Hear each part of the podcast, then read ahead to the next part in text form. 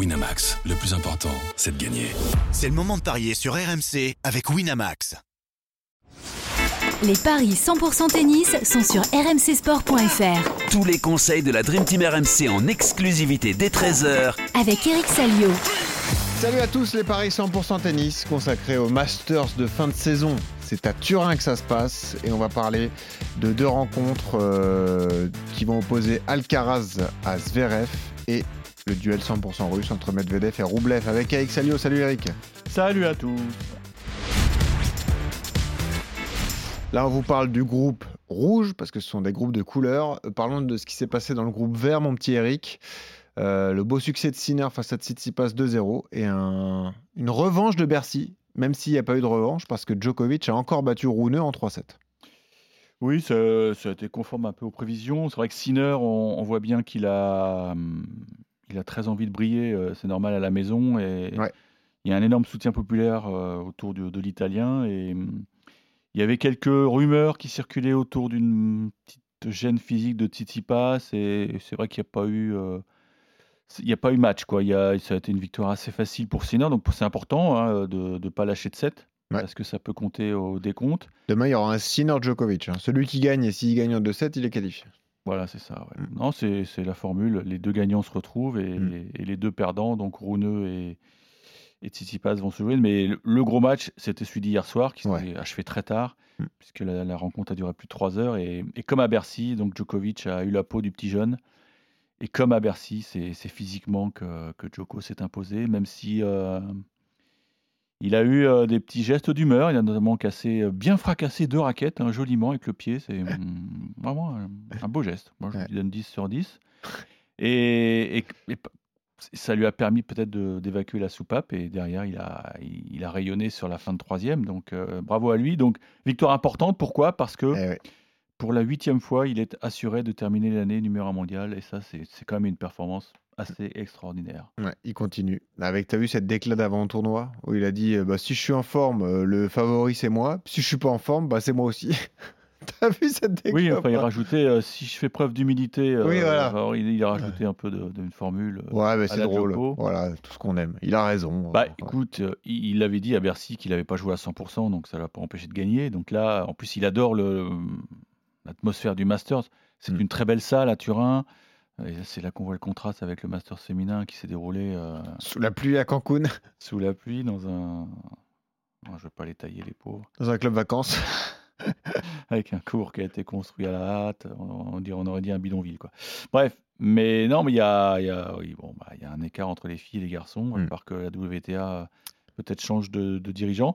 Mais donc, donc Joko Sinner, euh, donc euh, mardi, ça va être une Ouais. belle affiche et, Eh ouais. et je suis pas loin de penser que. Ah, il y a un truc à faire. Ouais. On en reparlera. On a un bon match parce qu'on il est assez indécis. Le match dont on va parler tout de suite, c'est Alcaraz Zverev. Eric 1,46 pour l'Espagnol, 2,70 pour euh, Zverev. 3 partout dans les confrontations directes. 6 duels, mais 3 partout. Mais attention, il y a eu deux duels en 2023. Les deux ont été remportés par Alcaraz. Les deux sans perdre un set. Le premier à Madrid au mois de mai et le deuxième en septembre à l'US, souvenez-vous. Victoire 3-0 de- d'Alcaraz. Zverev qui a fait troisième tour, battu par Tsitsipas au Masters de Bercy. Alcaraz qui était passé à côté, souviens-toi, défaite d'entrée contre Safioline. Et c'est la question qui nous intéresse pour parler sur ce match. Où en est Alcaraz? Dans quel état va-t-il se présenter? Et ça rend ce match passionnant à suivre. Et c'est pour ça que c'est intéressant de parier dessus, Eric. Oui, non, il y a, une, euh, il y a peut-être un coup à tenter euh, parce que je ne veux pas dire qu'on reconnaît plus Alcaraz, mais il a, il, a, il a nettement marqué le pas en cette fin de saison. euh, il n'a pas été bon à Bercy. Il a Quoi, C'est une reconnu- crise de croissance? Non, mais il a reconnu qu'il avait des, des petits pépins physiques à droite à gauche, donc euh, au lombaire, au pied, et j'ai l'impression que ça lui bouffe un peu le cerveau. Et, et je me dis que a jouer Zverev pour un premier match, c'est Mm. pas un cadeau. Mm. C'est pas un cadeau parce que même si l'Allemand, bon, a pas été euh, fracassant à, à Paris. à Paris puisqu'il perd sur Tsitsipas. Mm. Il avait galéré contre. J'y étais contre. Fuxovic aussi. Il n'a pas fait un grand match contre Fuxovic. Ouais, non, il a eu deux matchs très durs et Mm. derrière contre Tsitsipas, il n'y avait plus beaucoup d'énergie et puis il faudrait qu'il avait, il avait beaucoup joué avant. Mm. Moi, je me dis qu'avec euh, bah, une belle période de repos, donc il a pu se poser, il a pu euh, recharger les, les batteries. Il y a quoi jouer? Et puis, c'est vrai que les, les deux confrontations cette année, euh, il n'a pas eu de chance, Zverev, parce que hum, l'US Open, Hmm. euh, il le joue alors qu'il sortait d'un match énorme, souvenez-vous, contre Sinner. Il n'est plus de jus. Il était vidé et il a, Ouais, explosé face à l'autre. pris 3, 2 et 4. Bon, en 2h24, vous allez dire. euh, Hmm.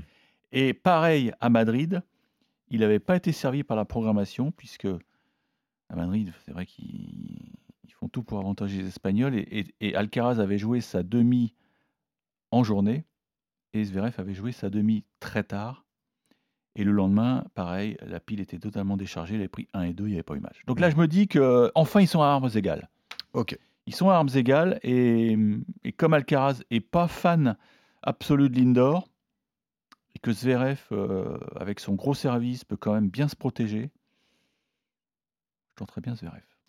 Zverev à 2,70. Voilà, le gros coup tenté par Eric. Match en 3-7 à 2,15 sans donner le nom du vainqueur. Ça m'est égal. Ça ne m'intéresse pas. Ok. La cote est suffisamment intéressante. Bon, bah, moi, je vais jouer le Caraz à 1,46, comme ça Ah, j'aurai bon. Et je vais le tenter en 3. C'est 3,35. Je vois un match accroché. La dernière fois que tu as fait ça, souviens-toi, Ah, t'as été bon, c'est vrai. Quand je te titille un peu, t'es bon le lundi, hein, c'est vrai. On espère que ça va se confirmer aujourd'hui. Et puis il y a ce duel russe, euh, Eric, aussi, euh, Medvedev-Roublev. Est-ce que tu connais les bilans des confrontations? Je pense que Medvedev est devant. 7-2. Ah oui. 7-2 pour Medvedev euh, contre Roublev. Euh, D'ailleurs, est-ce qu'il y en a eu cette année? Oui, il y en a eu deux. Les deux remportés par Medvedev. Dubaï US Open, deux fois sans perdre un set. Euh, alors qu'en 2022, les- il y a eu une- un seul duel, c'est Roublev qui l'avait emporté Et c'était où? Au Masters. Et c'était où, moi, ça À Turin? À Turin. Ouais, c'était Turin déjà, bien sûr. 2-7 à 1. Donc euh, après, il faut se baser sur la, la forme du moment aussi. Mais est-ce que tu, tu penses quand même qu'un net ascendant comme ça dans les confrontations directes, euh, de, qui plus est sur un, un compatriote, ça peut compter? Euh, Medvedev qui nous a déçus à Paris, même s'il faut atténuer la déception parce qu'il a perdu contre un bon Dimitrov de 7 à 1. Ah oui, non, c'était un super match. Vraiment, en termes de qualité. Ouais. Ok, il y a, il y a la défaite au bout, mais c'était un match énorme.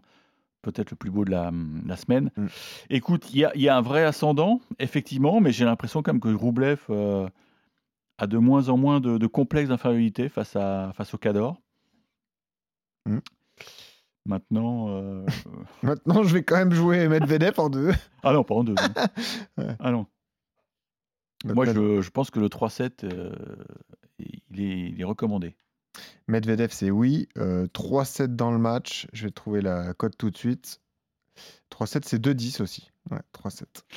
Non, je pense que Medvedev. euh, Ah, mais c'est. Il, il est pas facile parce que. hum, Alors, je me souviens plus. Le, le match de Turin l'an passé, est-ce que c'était un match pour du beurre? Ah, ça, c'est une bonne question. Parce que. Bon, si ça a joué 3-7, c'est que non, ça devait compter. Oui, mais enfin, il y a, te- il y a- il y a tellement d'argent à prendre. Mhm. Parce que le problème, c'est que Medvedev, je crois, avait perdu ses trois matchs au 7-6 au troisième là-bas. Il n'avait pas, pas eu de chance. Mm. Et donc, si c'était le dernier, bon, Bon, on parle beaucoup de Medvedev, mais lui, Roublev, il a bien joué à Paris. Hein, parce qu'il a perdu contre Djoko. Bon, il n'y a rien de honteux, c'était en demi, je crois d'ailleurs, de 7 à 1. Mais il avait tapé demi Nord, 22 ans de choupe, Nishioka. C'est un bon parcours quand même. Ah mais Roublev, de toute façon, c'est une valeur sûre. euh, mais comme il le dit euh, avec beaucoup de- d'autodérision, euh, parce qu'il y a une question. À Turin, il y a une journaliste russe qui leur a posé la question. Ils étaient tous les deux, le parce qu'ils sont très potes, hein, ils, sont, ils se connaissent depuis Ouais. qu'ils sont pitchouns.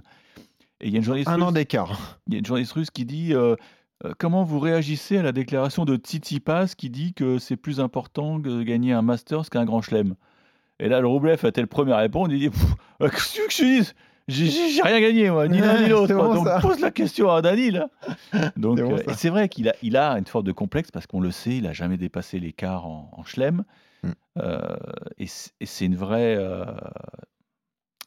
c'est une vraie cicatrice pour un mec comme ça qui, on le sait, donne tout pour le tennis et qui n'est pas forcément récompensé. Mais bon, voilà, il lui manque un petit truc. Ouais. Mais ça peut, ça peut arriver aujourd'hui, hein, ce soir. hein, c'est le match de ce soir, je crois, hein, le, Mm. mm, le derby. Après, c'est peut-être son plafond de verre aussi. hein, mais le problème vois. de je trouve que Medvedev a perdu beaucoup de matchs parce qu'en face, les mecs avaient trouvé la solution tactique, à savoir venir beaucoup au filet, Mhm. faire beaucoup de services volés, Mhm. notamment en servant son coup droit quand ils sont à droite. Roublev, c'est pas son truc. Roublev, je crois qu'au filet, il, aime pas ça, donc euh, et c'est dommage parce que ce serait une, une corde supplémentaire à son arc. Donc je vais, je vais garder Medvedev en 3. Ok. Eh ben, tu, écoute, tu joues Medvedev en 3. Je te rappelle la cote qui est proposée. C'est 3,35 la victoire de Daniil Medvedev face à Roublev. La cote sèche chez 1,49. Et nous ne sommes pas d'accord sur Alcaraz Zverev. Eh ouais, mon petit pote. Tu joues 2,70 la victoire de Zverev. Moi, je tente Moi, Alcaraz à 1,46. Je me dis qu'Alcaraz, il va marcher sur les pas de, de Rafa. En novembre, il n'est jamais bon, Rafa. Ok. Bon, et puis Alcaraz en 3, c'est c'est 3,35. Demain, on revient? Ouais. Magnifique duel demain? Ah oui, Rune Tsitsipas pour le maillot jaune, ouais, et Djokovic Sinner. Ça va être sympa. Merci Eric. Le programme de cours numéro 1 Les Français qui gagnent? Oui, on va, on va revenir sur les deux victoires de Manarino et, et Humbert. On va aussi euh, s'interroger pour savoir si c'est un vrai déclic. Est-ce que ça peut leur ouvrir des portes pour les grands chelems? Parce que on va reprendre une expression favorite de Christophe Cessieux ils n'ont gagné que des Aspro 250. Et on embrasse Christophe. Merci Eric. À demain pour de nouveaux paris.